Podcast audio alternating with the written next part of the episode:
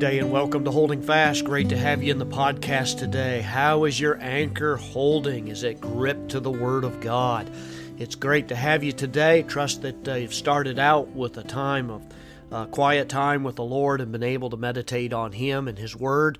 And I encourage you to stay faithful and regular and frequent in your visitations time, visitation times with the Lord.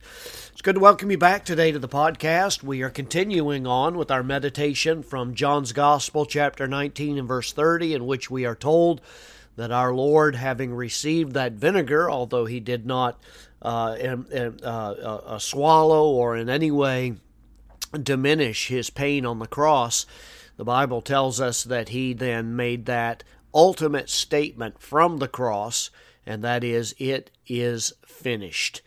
Uh, and that statement itself is that uh, uh, that gap that is bridged by the work and the ministry and the life of the Lord Jesus Christ that couldn't be done any other way. There's no angel that could have died for you. There is no great religious or political leader that could uh, accomplish your salvation. It's only through the person of Jesus Christ. And that's important for us to understand because it really is the uniqueness of our Lord's life. As I mentioned last time, Jesus' life was uh, a natural birth uh, like any other human being. Uh, his conception was supernatural. Um, the Holy Spirit came upon God's servant Mary, and uh, the eternal Son, the second person of the Trinity, took on himself uh, human nature and was born of a woman. There have been no no there has been no other life like the Lord Jesus. It was a unique life. And that's what we're meditating on today because it's so important to understand that uh, there has never been one like Christ and there never will be another. It is that moment in the in the uh, in human history where our Father in heaven supernaturally interceded and intervened into the human existence and sent a redeemer that would uh, accomplish all that was needed for the salvation of every man, woman, and child if they would but repent and believe on his name. So today we're meditating on this once again, and we we uh, noted last time the uniqueness of his life that he came from God to fulfill the predetermined purpose that God set out for him. Uh, sometimes people in liberal uh, camps will uh, think that it was something that was a mistake, that Jesus was the hapless victim or mis- made mistakes, uh, and that ultimately it resulted in the cross. But the, the Bible reminds us over and over again that our Savior came into this world with the precise idea that he was going to be the sacrificial lamb that was predicted from the Old Testament. He wasn't blindly stumbling along trying to find himself, but in reality, he knew exactly who he was, even from the time of a child. You remember the incident where you know, when he was 12 years old, he's in the temple that they had come to celebrate Passover, and his parents left and thought he was in the caravan when he was not. He was actually in the temple, and when they came back to get him, he makes that that incredible statement, "Don't you know that I must be about my father's business?" And that's what he was doing.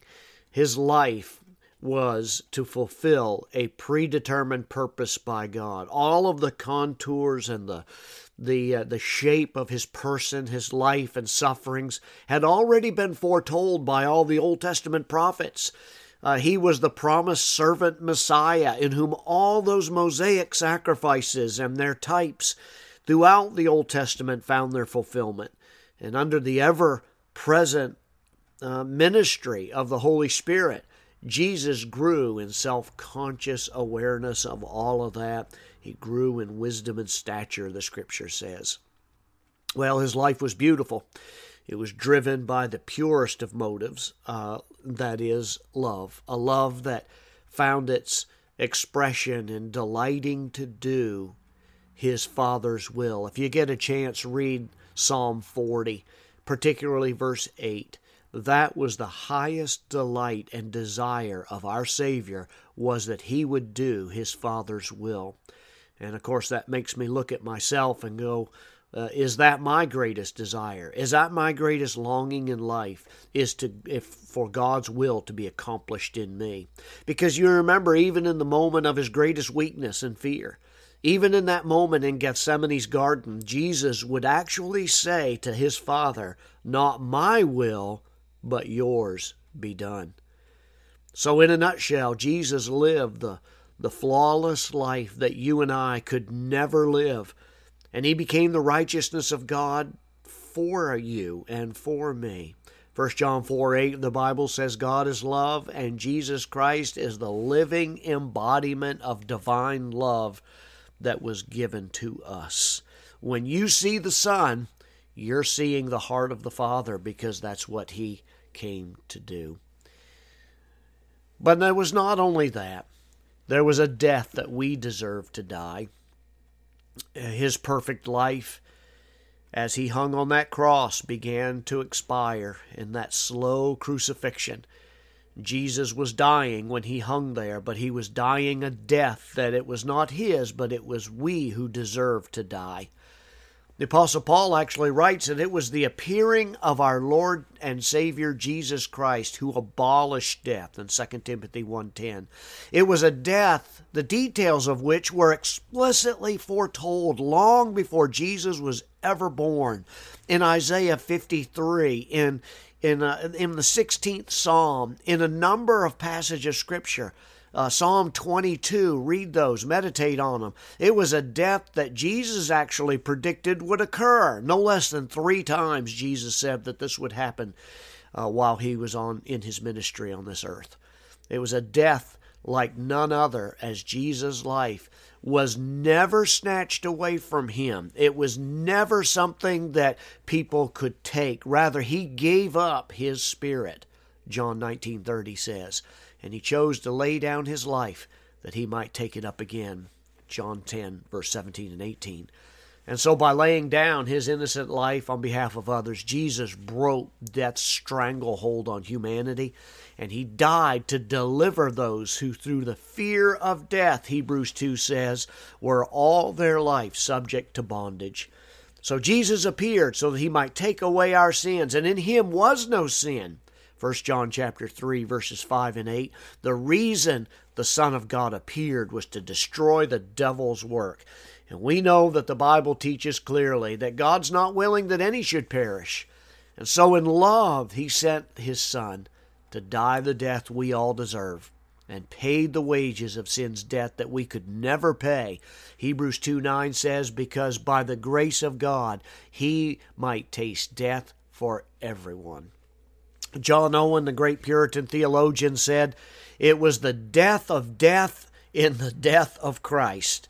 Uh, he was the Son who killed the grave for you, a perfect death which was proclaimed when Jesus rose victoriously from the grave.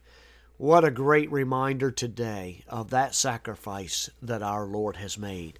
So all the way back around to John 19:30 when Jesus says, It is finished. He truly accomplished our salvation. We're going to look at that a little bit more tomorrow because it's a sacrifice we could not make and a victory, though, that we can share. And we're going to finish off this meditation on uh, John 19:30 in the next podcast. Won't you walk with the Lord today? Uh, I pray that you'll be walking in the reality of what it means to have a, that terrible gap bridged between our perfect, holy Creator and our sinful, broken hearts. Jesus Christ spread his arms and bridged that gap, and he died on the cross. Uh, uh, do you love him today? Is he your Savior? Why don't you live for him and live in the reality of his presence? God bless you. Serve him faithfully. We'll see you next time.